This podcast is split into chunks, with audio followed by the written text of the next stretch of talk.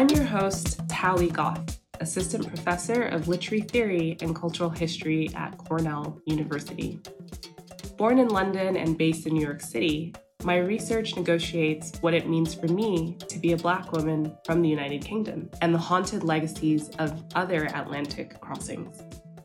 I explore these questions as a writer, curator, and a DJ, specializing in the narratives that emerge from histories of race, debt, and technology. My research is rooted in literatures and theories of labor that center Black feminist engagements with indigeneity and Asian diasporic racial formations. Much of my art and sign design practice explores what it means for me to be of Afro Asian heritage committed to forming intellectual communities beyond institutions, I am the founder of the Dark Laboratory, an engine for the study of race, technology, and ecology through digital storytelling, including virtual reality and DJing. And I'm Shannon Gleeson, a sociologist and professor of labor relations, law, and history at the Cornell ILR School. I also co direct the Migrations Initiative here at Cornell and I'm an affiliate of the Latina Latino Studies program in Brooks School of Public Policy. My research sits at the intersection of labor and migration studies, draws on both qualitative and quantitative research methods, and is inherently comparative and transnational. My work is interested in how low wage workers mobilize their rights, the importance of state actors in driving and sometimes mitigating the precarity, and the role that civil society organizations play in implementing policies and helping workers navigate regulatory bureaucracies. My current book focuses on the role of immigration status in driving workers' experiences and the specific ways that race and gender intersect with various forms of legal status. I'm the daughter of an Anglo father and a Mexican immigrant mother, and many of the themes that we discussed this summer were deeply personal to me. And we were privileged to be in conversation with 30 colleagues this summer who hail from a variety of disciplines, including art, architecture, Africology, design studies, geography, history, literatures, sociology, and many more. In this episode, participants from the Cornell Migrations Summer Institute, Reagan Gillum and Isa Cosette Diaz, sit down with Cornell University professor Derrick Spires. They represented the Quilombo Marronage group, which also included Andre Nascimento, Christopher Roberts, Amanda Pinheiro, and Ana Ozaki.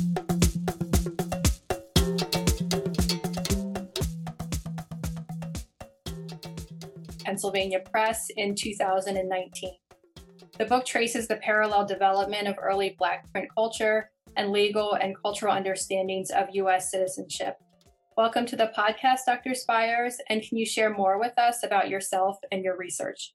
Thanks for having me. And thanks again for inviting me to this conversation. I feel blessed to be here. As you said in your introduction, um, my first book was on how 19th century Black activists thought about, wrote about, and used print culture to expand our understanding of citizenship. And one of the things I learned from them said, one, before the 14th Amendment, Black Americans, especially free African Americans, considered themselves citizens and were, um, depending on where they were, citizens by law. But we see the laws being changed to strip away rights. And what they begin to do is one, articulate the ways in which um, citizenship really is a story we tell about ourselves as a collective. It's a story about um, who belongs and who doesn't, who can belong and who can't belong. It's a story that gets codified in law and often enforced through violence, but it's also a story that um, seeps through our culture, through our economics, etc. And one of the first things early Black writers do, whether in the United States or elsewhere, especially under conditions of enslavement, is to start telling stories about themselves, whether it's the classic slave narrative or spiritual stories or freedom stories that sort of give them an identity and a collective sense of self that goes beyond and isn't determined by enslavement. Um, Freedom's Journal, first black newspaper in the United States, began publication in 1827. So it says flat out, um, we need to tell our own stories. Too long have other folks told our stories. And so at the heart of it, um, my work is centered around how Black writers, Black intellectuals, Black collectives told stories about themselves through print, newspapers, pamphlets, conventions, poetry, prose, etc. And I'm as interested in the how of it as I am in the what, and the two are often intertwined. And so I work on folks like Frances Ellen Watkins Harper, early Black feminist who wrote from the 1840s right up until the 20th century. Um, you would think of her today as a kind of multimedia mogul because she wrote newspapers, she wrote short stories, novels, poetry, speeches, essays. Um, if she were around today, she would be on Facebook, Twitter, TikTok, Instagram, TED Talks, C-SPAN, multiple books, etc. She really was a media savvy person, and um, and I find myself more and more returning to her and her work to think through both how Black folks imagine futures for themselves at moments where it would seem that it would be impossible to imagine a future.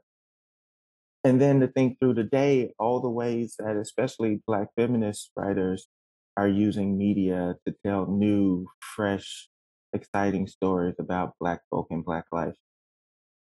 So that's where I am. That's what I do. You're doing such wonderful work collecting these stories, visiting these archives, and bringing space to the print culture and, like you said, the different forms of the mediums as the stories are being told. And during the summer lab, we have been unmapping and imagining the future while also acknowledging the historical acts of documentation and erasure. And our first keynote speaker was Natalie Diaz, the 2021 Pulitzer Prize winner, who discussed how etymology is a map, right? Which helps me um, and also allows me to be kind of guided in how I see how stories are being told. And like you said, the many connections from your work in the 19th um, century to present day of Black feminist writers, right? And we want to know a little bit more about your findings with the storytelling and the various forms of print culture, and especially about citizenship um, with the notion of Black people acknowledging who they are and their journey. Can you talk more about your personal interpretations while reading these texts?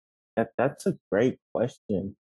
Um, I think one of the things I come back to how Black writers use form in ways that we would not necessarily recognize today.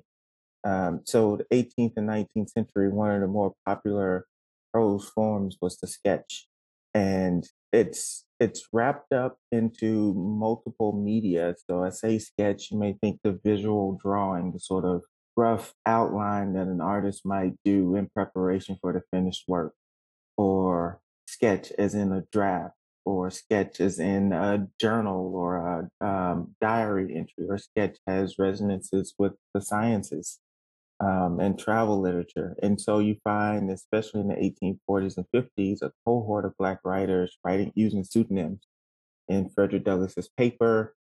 Um, in Anglo African magazine, they used names like Communipaw and Ethiop and Fanny Homewood and Jane Rustick. And they wrote in this sketch genre and described themselves as doing crayonings and drawings and will say, we need a sort of what we would think of today as a black aesthetic. Ethiop will write a sketch, walk in the streets of Brooklyn, and say, We need a space of black visual art. We need a black gallery because I'm tired of seeing little black girls walking down the street with white dogs. We need spaces where we can see paintings and buy paintings of Toussaint Louverture, of Samuel Cornish, an early black newspaperman.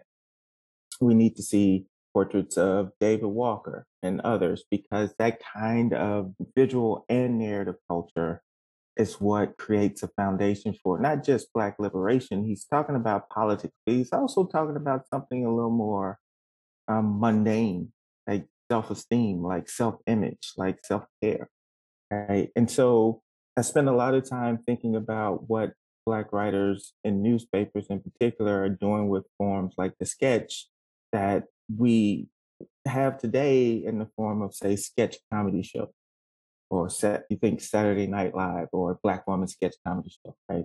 Um, but in the 19th century, it was a really powerful way of playing with ideas, of playing with visuality, of both assessing and critiquing the culture at large, but also intervening in it. the image the culture gives us is insufficient, it's paltry.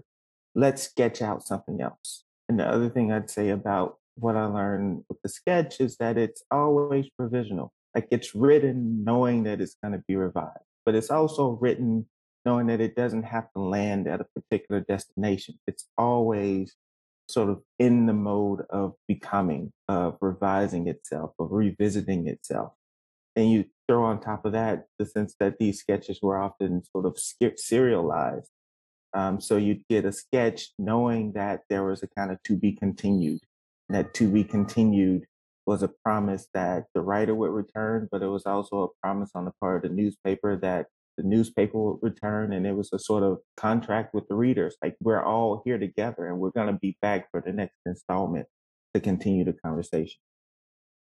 Thank you so much for that and i'm i'm i was glad in your introduction when you mentioned frances watkins harper because i read in your research where harper who is this uh, black feminist writer um, who you talked about she has she writes this story recounting the resistance of Zumbi and Palmares. And I was interested in this because um, she's writing the story in the 1850s in the United States, and she's writing the story about Palmares and Zumbi, which is in Brazil. And just to say a little bit about the Palmares Quilombo, it was a maroon community of escaped slaves that existed throughout the 1600s in Brazil. And Zumbi was a leader of the community. He was captured while and killed while fighting the Portuguese. And today, Zumbi lives on as the symbol of resistance. But as I was reading this, it was kind of blowing my mind because Harper's writing about this in the 1850s. And I wondered where might Black people at that time or where might Harper have heard of these historical events in Brazil? And how do you think about this story in relationship to the transnational circulation of Black stories no, that's a great question. Um, I'm always interested in how someone gets a hold of a story, even before they, before I think about how they're revising it. And the funny thing about Zumbi, that that story wasn't hidden. She didn't have to go dig into some archive or happen upon the story. It was decently circulated. Um, when Harper was growing up in the 1820s and 30s, Maryland. It was widely circulated in the 1840s and 50s. And I think the first instance of the narrative I located is uh, 17th century um, history written in Portuguese, but the English speaking world first gets introduced to it in the early 1800s. Um, Robert Southey and Thomas Lindley both write histories and travel narratives of Brazil.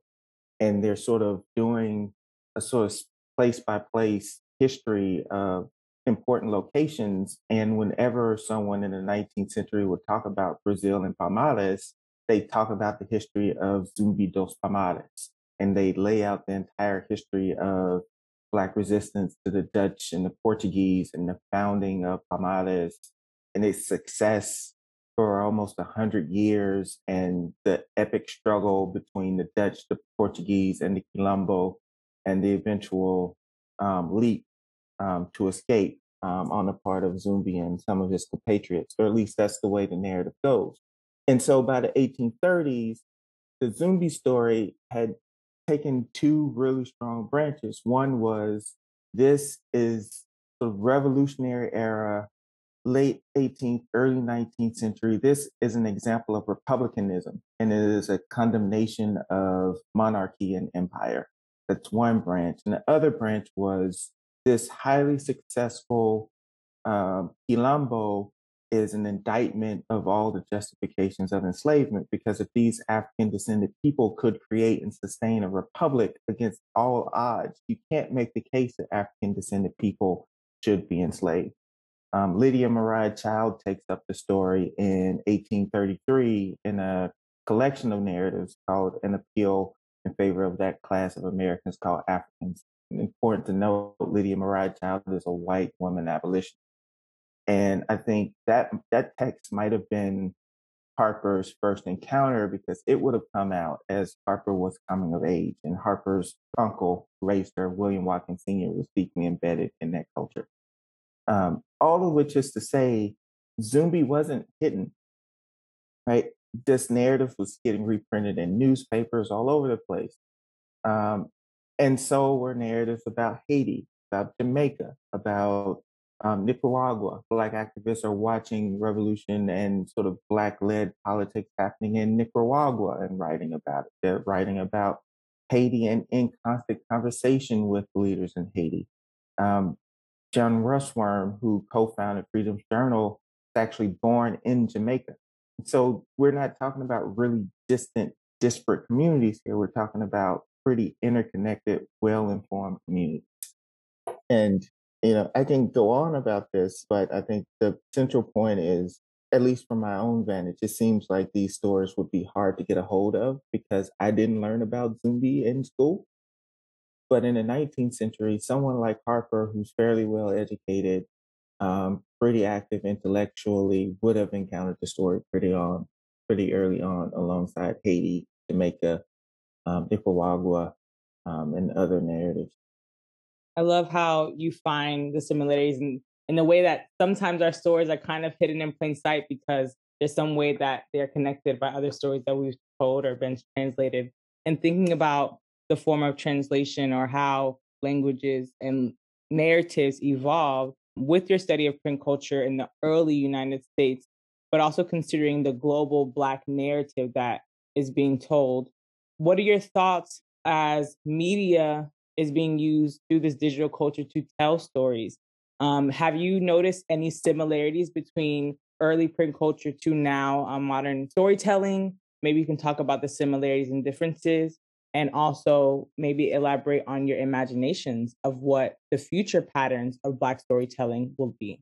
Yeah, I've been thinking about this a lot lately because I mentioned earlier the writers writing in newspapers under pseudonyms in these sketches. And what I'm learning in Frederick Douglass's paper and Anglo African and the Pacific Appeal and Christian Recorder, there are people whose identities aren't getting hidden by the pseudonyms. They aren't trying to hide their identities under pseudonyms. They're writing regularly under pseudonyms.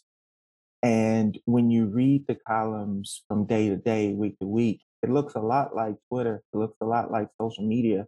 The pace is a little bit slower because it's print, um, but they're cracking jokes on each other, right? They're ragging on each other. They're um, following um, popular political events, but that kind of African American, Black centered slant on it, that Black centered read on events going on, right? But also full of gossip. And so if you're in the know, you can pick up any random issue of Frederick Douglass's paper and hop right in if you're not in the know, it takes a little bit of time to get a sense of who's who because they're talking about stuff that might have happened five years ago or so. Or they're talking about stuff that might have happened behind closed doors, but everyone who's in the paper writing on the pseudonym knows what's what. Right. So that's the first thing that comes to mind. And I'm still trying to understand both how that's similar to something like Twitter and, and also how it's different. The other thing that comes to mind is that even in the 1850s, 60s, 70s, um, you find in Black print culture a global imagination. And, and it's not just the Black Atlantic imagination. So Douglass's paper, other newspapers had circulation and correspondence in the UK. They had them in um, Haiti and Jamaica. They had them in Mexico and Canada. But a newspaper like the Pacific Appeal, edited by Philip A. Bell out of San Francisco, had correspondents in China and Japan. And they're talking about what's happening in Asia, and they're talking about what's happening on the West Coast with Asian immigrant and building coalitions. Even then, and it's definitely the case that the pace has sped and access has increased. But some of the basic patterns are still there. They're still wrangling between a kind of self-asserting would-be black elite and the sort of black folk and the black folk saying just because you have degrees and this sort of platform as opposed to 21st century of a blue check mark doesn't mean that you speak for us and doesn't mean that you can talk down to us. There's even a kind of insurgent black vernacular culture that's constantly reminding would be leaders that, you know, you might we we might ride with you but we'll also hold you accountable. Find that in um, Black print too. African American literary scholars would call this the changing same. There's a sense that there are differences historical, political, social, cultural, economic, technological differences. And at the same time, some of the patterns, some of the stylistic um, markers are there. Um, and you can see it in the way that the quote tweet work, right? In the way that someone will quote tweet with a bit of sarcasm or a bit of praise or a bit of side eye or whatever it is. In the 19th century, it's citation, a direct citation, and then reprinting um, with commentary, etc. So, yeah, the changing same is the thing.